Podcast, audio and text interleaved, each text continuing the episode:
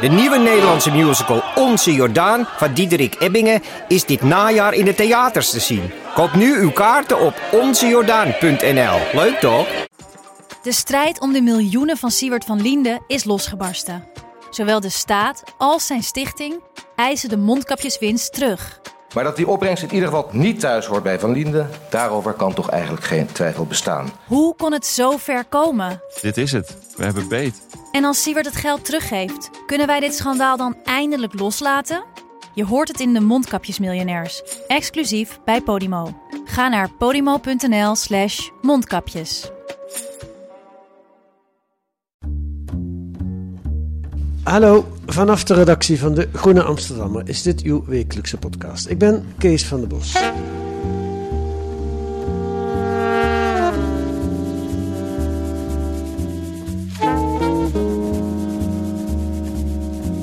Amerika is het land van de vrijheid. Tenminste, zo zien de Amerikanen zichzelf graag. Dat zat ook achter het idee van de ruimtevaart, de eerste vlucht naar de maan en deze week de eerste particuliere ruimtevlucht van de miljardair Richard Branson. Maar ook op het land kent Amerika die traditie. Het land is begonnen in het oosten en langzaam maar zeker door settlers veroverd tot aan de westkust. Homesteading hielp daarbij. Eind 19e eeuw bereidden de Verenigde Staten zich op die manier uit naar het westen, een soort haasje over van geïsoleerde boerderijen. En die homesteaders bestaan nog steeds. En Caspar Thomas zocht ze op. Dag Caspar, welkom in de podcast. Dankjewel Kees. Uh, even terug uit Washington. Ja, even de, ik ben een brave burger. Ik vier zomervakantie in Nederland. Zoals het, zo, zoals het eigenlijk moet op dit moment, toch? Ja, en ook wel veel gebeurd. En je, je was al veel eerder ingeënt dan je ouders, vertelde je net. Omdat ze in Amerika daar snel mee zijn. Ja, dat klopt. Een van de dingen die Amerika goed heeft gedaan de laatste tijd is een hele strakke, snelle vaccinatiecampagne. We lopen aardig in hoor, inmiddels hier in Nederland. Maar uh, we hebben wel wat een paar maandjes extra vrijheid uh, gekregen daar. En inderdaad, ik als uh, eind dertiger was een stuk eerder ingeënt dan mijn ouders, schoonouders, die een leeftijdscategorie hoger zitten. Ja. En dat was, dat was wel eens verrassend. Want ik we dachten eigenlijk dat Amerika een beetje aan het falen was in het aanpak van die pandemie. Um, maar als we nu terugblikken, en daar moeten we dan toch ook uh, Trump wel een beetje uh, krediet voor geven. Hele snelle vaccinontwikkeling, uh, hele goede inkoop van tevoren. En uiteindelijk dus en gewoon het leger inzetten om mensen geprikt te krijgen. En dat heeft toch wel. en uiteindelijk telt elke maand natuurlijk in zo'n Ja, pandemie. Dus Ja. Ja. En wat betekent dat voor jouw leven in Washington? Is dat weer bijna als zonder corona? ja, het Washington dat ik voor nu heel eventjes achter me heb gelaten, eh, lijkt weer heel erg op het Washington zoals ik dat aantrof. Restaurants, eh, Alles open, de vliegvelden zitten ramvol. eh nachtclubs, iedereen reist dansen. weer. Er wordt gedanst op straten en in, en in, en in nachtclubs. Ja. Wat je ook merkt, gigantische prijsstijgingen, huurauto's, vliegtickets, maar ook eten. Eh, er wordt in één keer zoveel gekocht en zoveel uitgegeven dat er schaarste ontstaat. Met als gevolg dat je dus inflatie krijgt. Dus dat is weer een, een, een, een, ander probleem erbij. Oké. Ja, en het mooie is, je kunt weer reizen in Amerika zonder zorg dat je eh, jezelf of anderen blootstelt aan een, eh, aan een besmettingsgevaar. Ja. Ja. Dus die vrijheid waar je al even over sprak, die bij Amerika hoort, ligt in die zin weer voor het grijpen. Nog even iets anders uit Washington. Eh, begin dit jaar, 6 januari, de bestorming van het Capitool. Mhm. Eh, nu dik een half jaar geleden. Een, een mega gebeurtenis op allerlei eh, fronten. Ehm, hoe wordt daar nu ruim een half jaar later in de Verenigde Staten op teruggekeken? Nou, dat is heel erg afhankelijk aan, aan wie je dat vraagt. Voor een deel van Amerika is dit een, een, eigenlijk een soort gruwelijke apotheose geweest van aanval op de democratie, die dus op een gegeven moment eh, een fysieke vorm heeft aangenomen. En voor een ander deel van Amerika is het een gebeurtenis eh, die maar eigenlijk zo gauw mogelijk vergeten moet worden en die een beetje onder het tapijt geveegd dient te worden.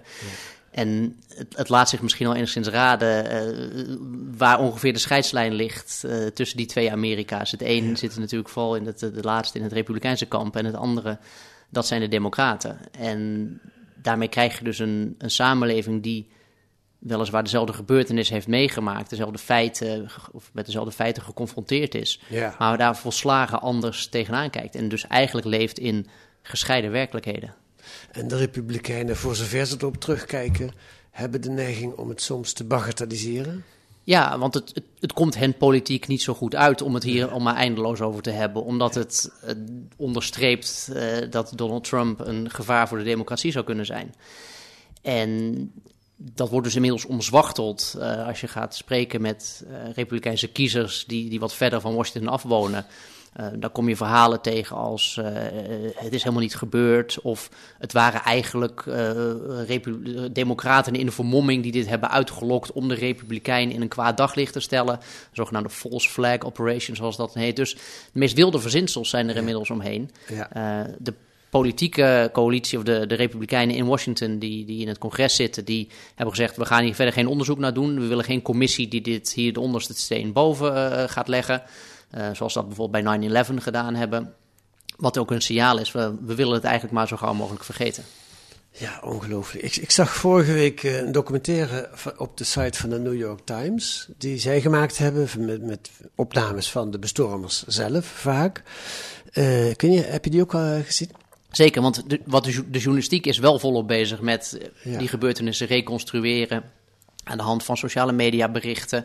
Het, het, punt is, dit is natuurlijk ook iets wat gebeurd is, niet alleen maar in Washington, maar de, de deelnemers aan die bestorming of die aanval zelf, die, en dat past wel bij deze tijd, waren zichzelf constant aan het ja. Uitzenden de wereld in. En dat is vervolgens dan ook weer een bron geworden op basis waarvan je die gebeurtenissen van, van, van 6 januari kunt reconstrueren. Ja, en denk ik dan, eh, waarop je ze op kunt pakken, want je kan gewoon zien wie er uh, op een gegeven moment ruiten inslaan en wie er de, de boel bestormen. Weet je er iets van? Gebeurt nou ja, dat, dat gebeurt ook. Uh, gisteren nog is er een, is er een gezin van vijf, uh, vijf familieleden aangeklaagd. Ik ben even vergeten waar ze precies vandaan kwamen, maar die waren daar onderdeel van, van die van die aanval op het kapitool. Okay. En uh, dus sommige mensen zijn weggegeven als het ware door anderen van. De vraag is altijd: hoe was je erbij? Mm -hmm. uh, als, als, als, als dader dan in dit geval. En in dit, er is heel vaak bewijslast in de vorm van sociale media berichten. Ja. Waarbij het niet te ontkennen valt uh, dat iemand dan wel deze post heeft gemaakt, dan wel getagd is in de post van iemand anders. Dus het mag dan door de Republikeinen een beetje verzwegen, weggeduwd, weggemoffeld worden. Justitie zit er nog wel achteraan. Ja, en dat zal tot rechtszaken gaan leiden. Dat is interessant om te gaan volgen als die eenmaal wat meer gestalte krijgen. Ja. Dat zal wellicht ook tot veroordelingen leiden. De vraag is wat precies het vergrijp is natuurlijk. Dus ja. het, maar het is niet meer uh, op die manier daarmee het, het, grote nationale narratief... wat het eigenlijk had kunnen zijn. Want er is maar één deel van, van, van nationaal Amerika dat het daar echt over wil hebben. Ja. Hey, en dat die Republikeinen het er niet over wil hebben... heeft dat te maken met de voor mij een beetje raadselachtige populariteit van meneer Trump... Ja, want zodra je het hierover gaat hebben, moet je het hebben over de vraag in hoeverre de, de toespraak van Trump op die bewuste ja. dag een moment van aanzetten tot geweld was. Maar waarom blijft die man zo invloedrijk? Waarom blijft die man zo machtig? Omdat er nog steeds een heel groot deel van de Amerikaanse kiezer is die in Trump een held ziet. Uh, en dat, dat zijn die kiezers waar ik het net al even over had. Uh, en dat is niet, dat moet je niet vergeten, dat is niet het merendeel per se van Amerika. Dat is het eigenlijk nooit geweest. Het is ook niet eens het merendeel van de Republikeinse Partij. Maar als ongeveer een derde, laten we, laten we dat even voor het gemak aannemen, van de kiezers dit wil, dan ja. zit je in een situatie als Republikeinse Partij dat je eigenlijk niet zonder kan. Maar met, dat is inmiddels wel gebleken, anders hadden ze, had Trump wel een tweede termijn gewonnen, gaat het ook niet. Dus ja. die partij heeft zichzelf eigenlijk een beetje in de hoek geschilderd. Ja. Een derde, dat is ook ongeveer het percentage wat populistische partijen in Nederland bij de verkiezingen uh, scoren. Ja, en hoe langer ik dit onderwerp volg op verschillende plekken in de wereld en hoe vaker ik, ik naar verschillende landen kijk en vergelijk, kom ik steeds meer tot, tot de conclusie dat er een soort magische derde getal, een magische derde deel is als het ware, die vatbaar is. En daar zijn er ook zelfs psychologische onderzoeken naar gedaan. Uh, dat er ongeveer een derde deel van de mensheid is vatbaar voor dat autoritaire populisme. Ja. Dus misschien is dat wel tegelijkertijd een natuurlijke bovengrens van zo'n beweging. Alleen afhankelijk van in welk politiek model zich dat manifesteert, kan dat natuurlijk wel heel veel macht vergaren. De toekomst zal het leren. We gaan het over homesteading hebben. Ik had, ik had er nog nooit van gehoord. W beschrijf eerst even, wat is het? Nou, de, de homestead is eigenlijk het kleine huis op de prairie, zou je kunnen zeggen. De romantiek ook. Daar hoort een enorme Amerikaanse romantiek bij. En die, maar ook wel de romantiek van het harde leven. Uh, geïsoleerd in je eentje tegen de elementen, tegen de harde grond. Uh, tegen de, de, de, de, de andere krachten die zich misschien tegen je samenspannen als jij daar in je eentje op de boerderij, op de, op de prairie zit. Um, het is natuurlijk het is ook een schaduwzijde aan, want het, het gaat hier altijd over land dat wordt geclaimd. Waarvan gezegd dat toen Amerika dat ging doen aan, na de Homestead wet, de wet die eigenlijk mensen het recht gaf om een bepaald stuk land te claimen en daarop te gaan boeren.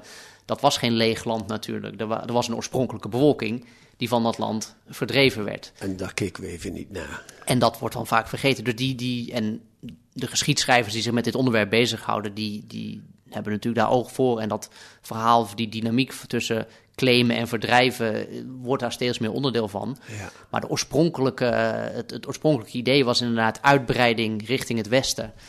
Eh, en, en de vooruitgeschoven troepen, als het ware, daarvan, dat waren de dappere mensen die het aandurfden om in hun eentje op, op, vanuit niks ergens te gaan beginnen, al met een boerderijtje. Eh, zijn dat de settlers? Is dat hetzelfde of is dat een ander begrip? Ja, al zou een, een bedoel, wij vertalen volgens mij settlers in Nederland met, met, met kolonisten. Eh, en, en de eerste, Amer- eerste Europeanen die voet aan land hebben gezet, waren in die zin ook settlers. Ja. Eh, dus het is wel een settler mentaliteit. Ja.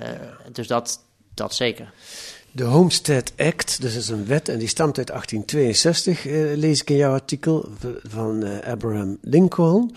Eh, en die hield in dat iedereen die dat wilde, die kon eh, eh, 160 Amerikaanse aren ter beschikking krijgen. En dat is nogal wat, 65 hectare om te bewonen en te verbouwen. En de eerste vijf jaar eh, was dat gratis. Ja, dus je kreeg een soort, eh, een soort kans. Ga het maar proberen op dat land. Als het lukt, eh, dan kun je daarna eh, kun je het kopen en wordt het echt je, echt je eigendom.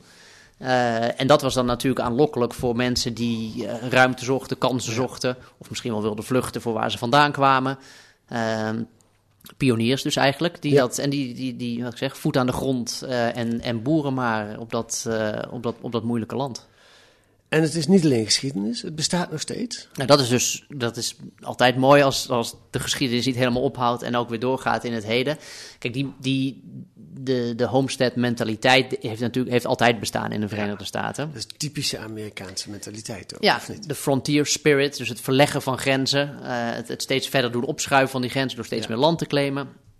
Ehm, maar dat, is, dat idee is niet dood, eh, ook al bestaat die homesteadwet niet meer. Er zijn nog steeds mensen die zeggen, dit is, dit is eigenlijk wat wij willen doen. En misschien om andere redenen dan dat in, in eind 19e eeuw gebeuren. Maar er zijn dus nog steeds mensen, jonge mensen, die zeggen, ik, ik probeer ergens een stuk land te claimen, te krijgen, te kopen. Eh, ik begin met niks en ik ga kijken of ik daar een zelfvoorzienend bestaan kan opbouwen. Ja, ja. Laten we eh, eh, meteen het voorbeeld bij de kop nemen. Je bent naar zo'n twee homesteaders geweest. Eh, meneer Rudd en mevrouw Sean. Spreekt het goed uit? Eh, ja, of mensen het Sands, Saints. Ik weet niet. Sands. Ja. Ehm, beschrijf eens. Wie, wie, wie- zijn dat? Het is een jong stel. eh, Dat is jong. jong, ah, piepjong, achter in de dertig. Dat, eh, de kracht van hun leven. nou, dat, dat, dat zonder meer, want het zijn hele krachtige mensen die, zoals ik ze heb ontmoet. Ja. Zij komt uit San Francisco. Hij komt uit Virginia. zijn ouders weer uit, uit Georgia. Dus eigenlijk twee kanten van Amerika. En ze hebben elkaar gevonden, aanvankelijk online, in de pandemietijd. Eh, ze waren allebei onderdeel van dezelfde Facebookgroep waar werd gepraat over homesteading. Hoe kunnen we een boerderij beginnen? En zij raakten daar aan de praat, wisselden persoonlijke berichten uit, gingen met elkaar chatten, praten, zoomen eh, en noem het maar op. En daar is ook liefde uit ontstaan. Eh, en ze zijn samen begonnen in Warfield, Virginia. Een, een heel erg leeg stuk land eigenlijk. eh, heel weinig bewoning. eh, een stukje ten zuiden van Richmond. Het zuiden van de Verenigde Staten. Ja, dat is, dat is, dat is zeker het zuiden. En Ja. En daar ligt nog braakland. nou, dat is dus, kijk, dat maakt het homesteaden vandaag de dag anders dan het waarschijnlijk in de, in de 19e eeuw was. Het, in die zin is het niet, het is braak in de zin dat het, het wordt niet per se verbouwd allemaal. eh, maar het is wel altijd eigendom van iemand, want op een gegeven moment is het land allemaal wel verdeeld en opgekocht. Dus zij moesten sprokkelen. Daar een stukje kopen, daar een lapje. Oh, die buurman wil nog wel wat afstaan. Ze moesten het zelf kopen. Ja, en dat is nu het grote verschil. Ja, Eh, ja. Wie, wie aanklopt eh, bij het, het Homestead Bureau in 1863 en zei: Ik wil homesteaden, die zei: Oké, nou dan kun je daar naartoe. En daar, daar liggen jouw hectares. Veel succes. Nu moet je eerst langs de bank. Ja. nu moet je eerst langs de bank en geld hebben om het te kopen. Ik wil nog even wat meer over die mensen. Philip Rudd, de man, een echte Amerikaan, een oorlogsveteraan. Ja. Verslaafd geweest aan opiaten. Ja. Zoals veel Amerikanen, eh, de, pijn, de beroemde pijnstillers. Ja, hij heeft een, een oorlogsverwonding opgelopen toen hij die in Irak. En hij is daarmee behandeld voor, met een hele zware pijnstiller. Waar dus ook weer een verslavingsprobleem uit is gekomen. Eh, dat is ook weer te boven. Ik had het al over de veerkracht van deze mensen. Ja. Dat, dat, daar is dit een bewijs van. Ja. En ze hebben, hij heeft genoeg geld gespaard op de een of andere manier om deze actie te kunnen ondernemen. Of- ja, nou, en er is een veteranenpensioen. En dat gaat voor een deel dan op aan de Ja. maandelijkse afbetaling van de hypotheek op de grond. En dan mevrouw Saans, eh, die die via Facebook heeft leren kennen. Ja, Die was wat... eh, zij was klinisch sociaal werker. eh, en woonde in San Francisco. helemaal aan de andere kant. dus. Helemaal aan de andere kant van het land. Eh, en, de- ja, en, en ook zij heeft een geschiedenis van, van persoonlijke problemen de- gehad. En wilde eigenlijk al de hele leven lang boeren of op het land werken. Ja. En ze hebben elkaar gevonden in die droom. Dus die, die homestead-droom, eh, die brengt dus ook blijkbaar mensen bij elkaar. En dat, dat vond ik zo'n mooi gegeven. Dat, eh, en dat het zegt ook iets natuurlijk over de tijd waar we uitkomen. Over die, die, er komen ook misschien wel goede dingen voort uit de pandemie. Dat zei ik op een gegeven moment ook tegen ze. Toen ik bij ze op bezoek was. Eigenlijk zijn jullie een... Is jullie, jullie nieuwe leven is, was misschien wel niet ontstaan zonder die, zonder die eh, lockdowns en, en, en COVID-pandemie. En dat beaamden ze ook inderdaad. En ja, ik was heel erg onder de indruk van ze, of van, van hun doorzettingsvermogen, hun, hun bereidheid, eh, alles op te geven en te zeggen: we gaan nu hier samen voor, we gaan dit samen proberen te doen. Ja. Ze kennen elkaar nog helemaal niet zo heel lang. Ze zijn vrij stel op sprong getrouwd eh, en, en samen dit nieuwe leven begonnen. En staan daarmee dus model voor, of zetten een trend voort in de geschiedenis van Amerika. Die doordrongen is van, van Amerikaanse eh, ideologie, Amerika- Amerikaanse beeldspraak zou je kunnen zeggen. Dat, dat, dat homesteaden dat alleen op het land zijn. Eh, maar dan in deze tijd. Ja. En dat, dat is, ja, ik vind dat een fascinerend gegeven. Zij, zij, zij verpersoonlijken een stukje van de Amerikaanse droom. Dit is, kijk, we hebben de Amerikaanse droom gaat vaak, daar hebben we het vaak over van, van dubbeltje tot kwartje worden, eh, eh, jezelf eh, omhoog werken. Maar dit, dit is ook een Amerikaanse droom. Juist het niet per se alleen maar hogerop klimmen en meer macht, in, aanvloed en, of invloed en, en, en status vergaren. Maar juist het, het kleiner maken, Ja. maar wel zelfstandig zijn. Met je eigen handen in de klei steken. En daarmee dus ook niet afhankelijk zijn van anderen. En dat is natuurlijk ook iets, dat past ook nu wel een beetje bij, bij deze tijd. Iedereen leeft in, in volledig vernetwerkt met instituties, met de samenleving. Je hebt voor alles een papiertje nodig. eh, het, een, een, een, vrij bestaan, voor zover dat bestaat, of voor zover vrijheid bestaat uit onafhankelijkheid van anderen. Daar kun je natuurlijk ook een boom over opzetten. Eh, maar dit is wel een bepaalde vorm van vrijheid die zij zoeken. En ik denk dat die, die is typerend voor Amerika. Die bestaat nog in Amerika en die is ook misschien wel enkel mogelijk in Amerika. Ik, de- het is hier in, in, in de polder eh, toch een stuk lastiger. Ja, ja. En is dat ook wat je aanspreekt in Amerika? Bedoel- Ja, en het heeft lang geduurd voordat ik daar gevoelig voor ben geworden. Want van tevoren vond ik, ja, het, het lastige is, iedereen die nu voet in Amerika zit, die is al zo doordezemd en doorkneed van Amerikaanse beelden, films, boeken, noem het maar op, dat het, je kunt er bijna niet meer neutraal instappen. En Dus dat viel mij op toen ik er in de jaren negentig eh, twee weken was. Ik, ik was voor de eerste keer in Texas en ik, ik, ik herkende alles. Ja, en dat, dat, die ervaring heb ik ook gehad. En die, die zal iedereen hebben die naar Amerika gaat. Ja. Dus, dus daardoor heeft het voor mijzelf ook wel wat langer geduurd... voordat ik me aan dat, aan dat typisch Amerikaanse gevoel heb kunnen overgeven. En ik ben er ook als verslaggever... dus ik hoef me er ook niet per se als mensen over te geven. Maar door zo'n ontmoeting als, als, als, als met Jamie en, en, en Philip... Dat, dat, heeft me, dat heeft me wel mijn hart een beetje geopend... voor die kant van Amerika, zou je kunnen zeggen.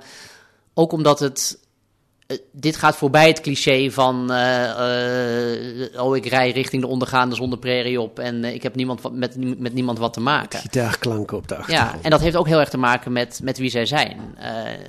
Ze zijn Afro-Amerikaans. Ja. Zij claimen land dat, of een bezit dat voor die gemeenschap in Amerika nooit vanzelfsprekend is geweest. Dus er zit ook een hele belangrijke. Ze, ze stellen ook een politieke daad door dit te doen. En dat, is, dat, dat, dat vond ik zo mooi aan hun verhaal. Het is niet alleen maar geschiedenis, het is niet alleen maar een wilde droom of alleen maar nostalgie. Het is ook iets wat heel erg iets zegt over het nu. En ze stellen een daad die ook anderen weer kunnen volgen. En daarmee kunnen ze ook verandering teweeg brengen. Wel grappig, je noemt ze nu voor het eerst Afro-Amerikaans. Het viel mij op in het artikel. Je zegt nergens dat ze zwart zijn. Maar je, je le ik lees het wel, het zijn zwarte mensen. Ja, en natuurlijk, er zitten ook foto's bij. Dus de, de, ja, die stonden er nog niet bij. Ja, jij hebt het stuk gelezen voordat eh, de Ja. groene hier eh, eh, gedrukt stond. Dus, dat, dus ik hoefde het in de tekst in die zin Oké. natuurlijk ook niet, niet, niet, niet bovenop Ik dacht dat je misschien nog een andere bedoeling mee had om dat te, eh, niet expliciet zo bij te zetten. Nee, ik dacht, nou ja, ik heb wel een beetje bedacht, het is op zich, ik, ik heb het wel het verhaal zo proberen te schrijven dat de verschillende lagen die erin zitten, je, je- soms werkt het heel goed om alles even, al- alles, alle setstukken van tevoren neer te zetten en het verhaal daarna af te rollen. Soms werkt het ook, vind ik wel mooi, om het verhaal gaandeweg, dus te- stel je zou het verhaal luisteren, eh, dat doen we tegenwoordig ook wel eens bij de Groene, eh, dat je gaandeweg Ja. de verschillende facetten ervan. Dus ik heb ook bijvoorbeeld heel bewust hun, hun ontmoeting. Ik had, op een gegeven moment was ik het stuk aan het schrijven. dacht ik, ik kan ook beginnen met die ontmoeting tussen hen. Online en daarna gingen ze trouwen en een homestead beginnen. Dacht ik, dat, is, dat zou, een, zou een heel natuurlijk begin van het stuk geweest zijn. Maar op een of andere manier wilde ik toch eerst... Ik wilde een soort gevoel proberen op te wekken. Een soort smaak proberen te opwekken. Een soort atmosfeer proberen te creëren. En, het, en hun levensverhaal als het ware niet chronologisch vervolgens af te pellen. Maar, maar langzaam stapje voor stap te introduceren. Misschien wordt het nu wat technisch allemaal. En tegelijkertijd dus die uitstapjes naar de geschiedenis te maken. Om ook te laten zien hoe zeer hun persoonlijke onderneming en hun leven verweven is met een bepaalde geschiedenis van Amerika. Ja, nou nee, ik, vind het wel, ik vond het wel mooi om dat zo te, te ontdekken, al lezende. Ik blij dat ik die foto's niet had, dan had ik dat zo niet kunnen ontdekken. Ehm, wat, laten we daar eens naar kijken. Wat, wat, wat is het, de laag die er aangeboord wordt door het feit dat zij zwarte Amerikanen zijn die dit doen? Nou ja, wat ik, wat ik net al even zei, dat idee van landbezit Ja. is. Het landbezit is überhaupt al moeilijk. Maar voor deze gemeenschap is, het, is dat nooit vanzelfsprekend geweest. Het, het, het begon met slavernij. Dan ben je, je bent de slaaf van zowel de slavenhouder als daarmee, maar daarmee dus ook van het land. Ja. na de afschaffing van de slavernij was er een soort belofte. De vrijgemaakte slaven krijgen hun eigen stukje land om te gaan bebouwen. Die belofte is nooit vervuld. En daar zijn veel artikelen ook over verschenen de laatste tijd.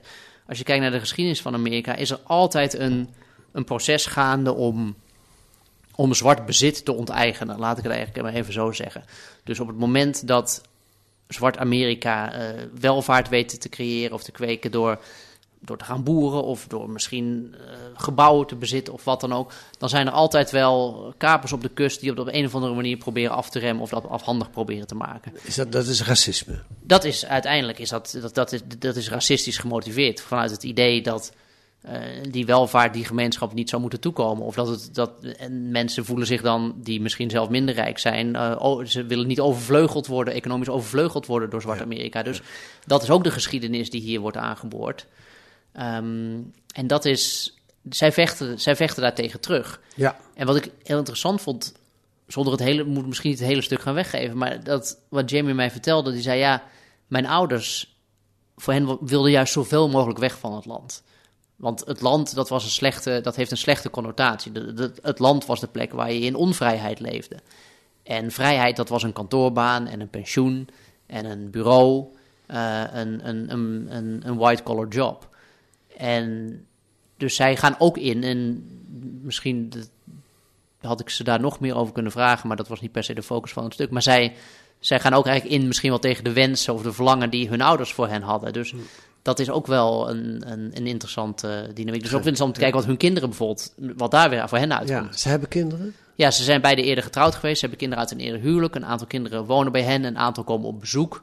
Die waren pubers, dus die waren niet zo heel erg gecharmeerd van eh, de, de, de boerderij zonder stromend water eh, in, in the middle of nowhere. Maar dat zal waarschijnlijk voor elke 16-jarige gelden. Dus dat, dat is, er, zit, er komt zoveel van Amerika samen in hun levensverhaal. Ja. Dat is eigenlijk denk ik wat het mooi maakt. In jouw artikel las ik ook, begin vorige eeuw, dus eh, 19, begin 20e eeuw, waren er een miljoen zwarte boeren. En nu zijn er dat nog 18.000, nou dat wil zeggen zijn cijfers van eh, in de jaren 90, maar het zijn er nu veel en veel minder. Dat is ook weer een, een bewijs van die trend waar je het over had, dat zwarte boeren hun land verliezen in de loop van de tijd. Dat wordt afgepakt. Ja, die cijfers die komen uit een stuk uh, wat een tijdje geleden in de Atlantic is verschenen. En dat, ging eigenlijk, dat heette ook de Great Land Robbery. Dus de, de, de, de groot, het, het grote landje pik. Ja. Uh, vertaal ik het even vrij. En dat, uh, dit zijn daarmee voor mij dus ook echt de meest recente cijfers. Die, dat, dat, het is niet dat dat standaard wordt bijgehouden. Mm -hmm. um, maar dat geeft, dat, dat geeft een aantal processen aan. A, dat het inderdaad veel moeilijker is geworden voor. Er zijn ook minder witte boeren, maar dat komt gewoon omdat er schaalvergroting plaatsvindt in de landbouw. Maar die schaalvergroting heeft, op, als dat zeg maar, laten we zeggen, raciaal neutraal zou zijn, zou dat tot een ongeveer gelijke mate van een vermindering van het aantal boeren, eh, of ze nou zwart of wit zijn, hebben moeten leiden. Ja. Dat is niet gebeurd. Op de een of andere manier is er veel boerenland uh, overgeheveld uh, van, van, van zwarte handen naar witte handen. Of naar be grote bedrijven die over het algemeen ook weer in handen zijn van witte bestuurders en, en aandeelhouders. Dus hoe er wordt geschoven met land in Amerika, dat is, dat is niet raciaal neutraal. Nee. Nou, een, een, een voorbeeld niet per se van land afpakken, alhoewel dat ook een rol speelde, was uh, begin vorige maand, begin juni. Toen was de huidige Amerikaanse president Joe Biden op bezoek in Tulsa, Oklahoma, om de racistische massamoord van 100 jaar geleden te herdenken. Een groep witte mannen doodde toen 300 zwarte Amerikanen en verwoestte een rijk stadsdeel. Uh, tienduizenden uh, bewoners van de buurt Greenwood raakten in die tijd dakloos door wat de boek staat als een van de bloedigste, bloedigste slachtingen in de Amerikaanse geschiedenis. En nu horen we een stukje van de, het begin van de toespraak van Joe Biden. The events we speak of today took place 100 years ago. And yet, I'm the first president in 100 years ever to come to Tulsa. And this, I say that not as a compliment about me, but to think about it. a 100 years and the first president to be here during that entire time. For much too long, the history of what took place here was told in silence, cloaked in darkness. But just because history is silent, it doesn't mean that it did not take place. Mooie woorden van uh, Joe Biden. Was dat belangrijk dat hij daar was? Zeker. En voordat Biden er was op de, de bewuste dag van de herdenking, uh, was ik er ook. Ik heb een, reportage geschreven over die, die dus een aantal groeners geleden. Je kunt hem nog uh, terug, uh, terugvinden. Over die rassenmoord in, in Tulsa 100 jaar geleden. En we hadden het aan het begin van het gesprek al even over vergeten geschiedenis. Of vergeten recente geschiedenis in dit geval. Of ja. gebeurtenissen die onder het tapijt worden geveegd. Nou, dan, wat daar in Tulsa heeft plaatsgevonden, je legt het net al even uit, was, is eigenlijk de grootste, het grootste incident van, van ras, raciaal geweld geweest in de geschiedenis van Amerika. Plus heel erg verbonden met het ontvreemding van zwart bezit. Ja. Greenwood was Black Wall Street, de rijkste zwarte gemeenschap van heel Amerika. En het witte stadsdeel dat, die kon dat gewoon niet aan. Die, vonden dat, die, die, die, die zagen die welvaart aan de andere kant van het spoor. En die hebben dus in een, een van stel op sprong van in, in een weekend besloten om iedereen daar zijn huis uit te drijven, de boel met de grond gelijk te maken. Er zijn verhalen over dat er vliegtuigen overvlogen om, om brandbommen er naar beneden te gooien. Dus het, het, het, het, het afpakken van bezit was eigenlijk het, het grote motief. En het was alleen maar, denk ik, dan omdat het zwart bezit was. Als het witte rijkdom was geweest, Precies. was, was nee, dat dus, nooit gebeurd. Dus daarom wordt dat inmiddels in Amerika dus ook echt gezien als, een, als, als rassenmoord en als raciaal geweld. Maar daar is in Tulsa jarenlang niet over gepraat. Door, door niemand. Ik, zeg niet dat er totaal niet over werd gepraat. Er zijn altijd boeken en, en verschenen en rapportjes en verslagen gedaan. Maar dat het een collectief beleefde geschiedenis was, absoluut niet. Zowel voor zwart als voor wit. Voor wit-Amerika was het iets van schaamte. Zoals misschien ook die aanval op het kapitool nu dat misschien wel is. Voor zwart-Amerika was het iets wat je wilde vergeten, omdat het pijnlijke geschiedenis was. Ik, ik heb een vergelijking in dat stuk gemaakt. Die zou kunnen nadenken dat ook voor veel uh, uh, gezinnen die de Tweede Wereldoorlog of de Holocaust hebben overleefd, was dat ook misschien wel iets waar je liever niet over sprak, omdat het, tra het traumatisch was. En dat is, daar, dat is hier ook gebeurd. En er komt natuurlijk, het is niet toevallig allemaal. Amerika heeft nu pas voor het eerst, zou je kunnen zeggen, een eeuw na die gebeurtenis, is echt bezig om die geschiedenis volop in de ogen te kijken. En daarom zegt Joe Biden ook: Ik ben de eerste president die hier naar Tulsa komt. Dat is natuurlijk niet helemaal waar, want er is, Trump is ook naar Tulsa gegaan.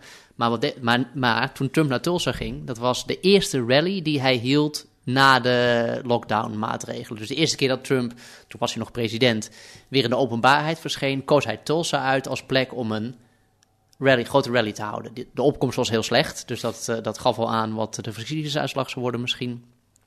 Maar Trump had het daar niet over. Terwijl iedereen, of de- veel mensen toch wel op een uh, klompen aanvoelen dat Trump Tulsa niet zonder reden koos. Die, die, koos waarschijnlijk, die koos Tulsa juist vanwege die plek, omdat het ook wel weer staat voor eh, juist iets waar je eigenlijk inderdaad je, je macht laat gelden door het er niet over te hebben, Ja. als je snapt wat ik bedoel. Het is een beetje een verkiezingsbijeenkomst in Auschwitz organiseren zonder het over de holocaust te hebben. Ja, al denk ik gelukkig dat het niemand dat ooit in zijn hoofd zal halen. Maar, om even, maar dat, dat, Nou, dat, dat deed Trump in Tulsa. Ja, op een bepaalde manier wel inderdaad. En, dat, eh, en daarom, daarom was het dus ook weer heel belangrijk dat Biden wel ging. En dat gesprek over Tulsa, dat was toen al wel bezig. Iedereen, dat, dat heb ik ook in dat stuk opgeschreven nog, maar het, het besef van Tulsa is gegroeid. En dit was het moment waarop dat als het ware collectief beleefd werd. En toen ik bij de Homesteaders was, dus bij, bij Jamie en Philip, voor hen was die, zij begonnen ook, zij hebben het ook heel veel, ik heb met hen heel veel over Tulsa gepraat. Omdat dat voor, ook voor hen een, een, een eikpunt was. En het interessante is, ik heb ook in, eh, ik sprak veel Am- Amerikaanse vrienden of bekenden, die ook zelf nooit van die gebeurtenissen in Tulsa gehoord hadden. Terwijl ze hoogopgeleide eh, jonge Amerikanen zijn, maar die zeggen, ja, dit was gewoon geen onderdeel van de geschiedenis zoals die ons onderwezen werd. En tegelijkertijd, en dat, in het begin hadden we het ook al even over, over, over veerkracht. Nadat Black Wall Street in Tulsa vernie- vernietigd werd, zijn die mensen toch weer teruggegaan voor een deel. Hebben ze weer nieuwe stukjes land gekocht, hebben ze weer nieuwe huizen gebouwd. Dus er is meteen een proces gekomen van het toch ook wel weer proberen terug te claimen. En je kunt eigenlijk een soort geschiedenis van Amerika schrijven, misschien moet iemand het eens doen, over de, de, de, de, de strijd om landbezit. En die, dat constant eh, verdrukken en wegsturen en weer terugclaimen. Die dynamiek die is, die is eigenlijk permanent gaande. Ja, en dat is ook een verhaal, of zou dat worden over veerkracht? Ja, dat, dat, want bedoel, ga er maar aan staan. Ja. Nou, laten we daar eens kijken. Tot, tot slot, Philip en Jimmy Kwan, spreek ik dat goed uit? Ja. Eh, dus de twee homesteaders die je bezocht hebt, gaan ze het redden? Goeie vraag. Ik denk dat het heel lastig wordt. Maar dat, zal, dat heeft voor iedere homesteader eh, gegold. Dat, eh, eh, het, het land is zwaar. De verdiensten zijn onzeker. Je moet altijd door hoepeltjes springen tegenwoordig voor permits. En, en dus de autoriteiten moeten een beetje meewerken. En de bank klomp, klopt elke maand op de deur voor de maandelijkse eh, afbetaling. Dus ze gaan het, ik, ik weet het niet. Ze zijn net begonnen. Ik, ik hoop dat ik ze over een paar jaar weer kan opzoeken en dat daar een bloeiende homestead, eh, bloei- bloeiende homestead staat. Ja, dat zou heel mooi zijn. Ja, maar het zou, eh, als ik, ik hoor in je woorden dat je ook toch een beetje angstig bent dat ze het niet gaan redden. Ja, al, al was het maar omdat de geschiedenis eh, ook leert dat, ondanks alle homesteading romantiek, eh, het ze het vaker niet haalden dan wel. Lees dat in de goede. Dankjewel Casper Thomas voor dit gesprek. Dankjewel.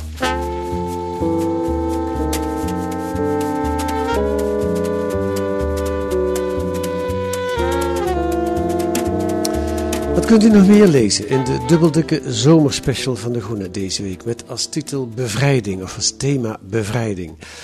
Een reportage over de snel groeiende beweging van herenboerderijen. Burgers en boeren bewerken hier samen het land van hun biologische circulaire boerderij en zetten zo de supermarkt buitenspel. Nou, het lijkt wel een soort Nederlandse homesteading, maar dan toch weer anders. En een profiel van de Duitse filosoof Erich Fromm. In zijn werk staat de vraag centraal waarom mensen soms wegvluchten van de vrijheid en zichzelf in de armen van een autoritair systeem storten als het fascisme. Ook dat is in dit gesprek aan de orde komen. U kunt dat allemaal lezen met een abonnement of een proefabonnement. Ga dan naar groene.nl, daar wordt u dat allemaal keurig uitgelegd. U kunt reageren, vragen, opmerkingen naar een e-mail naar podcast.groene.nl. U kunt in de podcast-app ons ook sterren geven als u wil dat nog meer mensen naar deze podcast gaan luisteren. Eh, dat helpt daarbij. Volgende week zijn we er weer met eh, achtergronden en analyses bij het nieuws in de podcast van de Groene Amsterdammer, die deze week werd gemaakt door Simon de Kweker en Kees van der Bos. En de muziek is A Tune for N van Paul van Kemenade.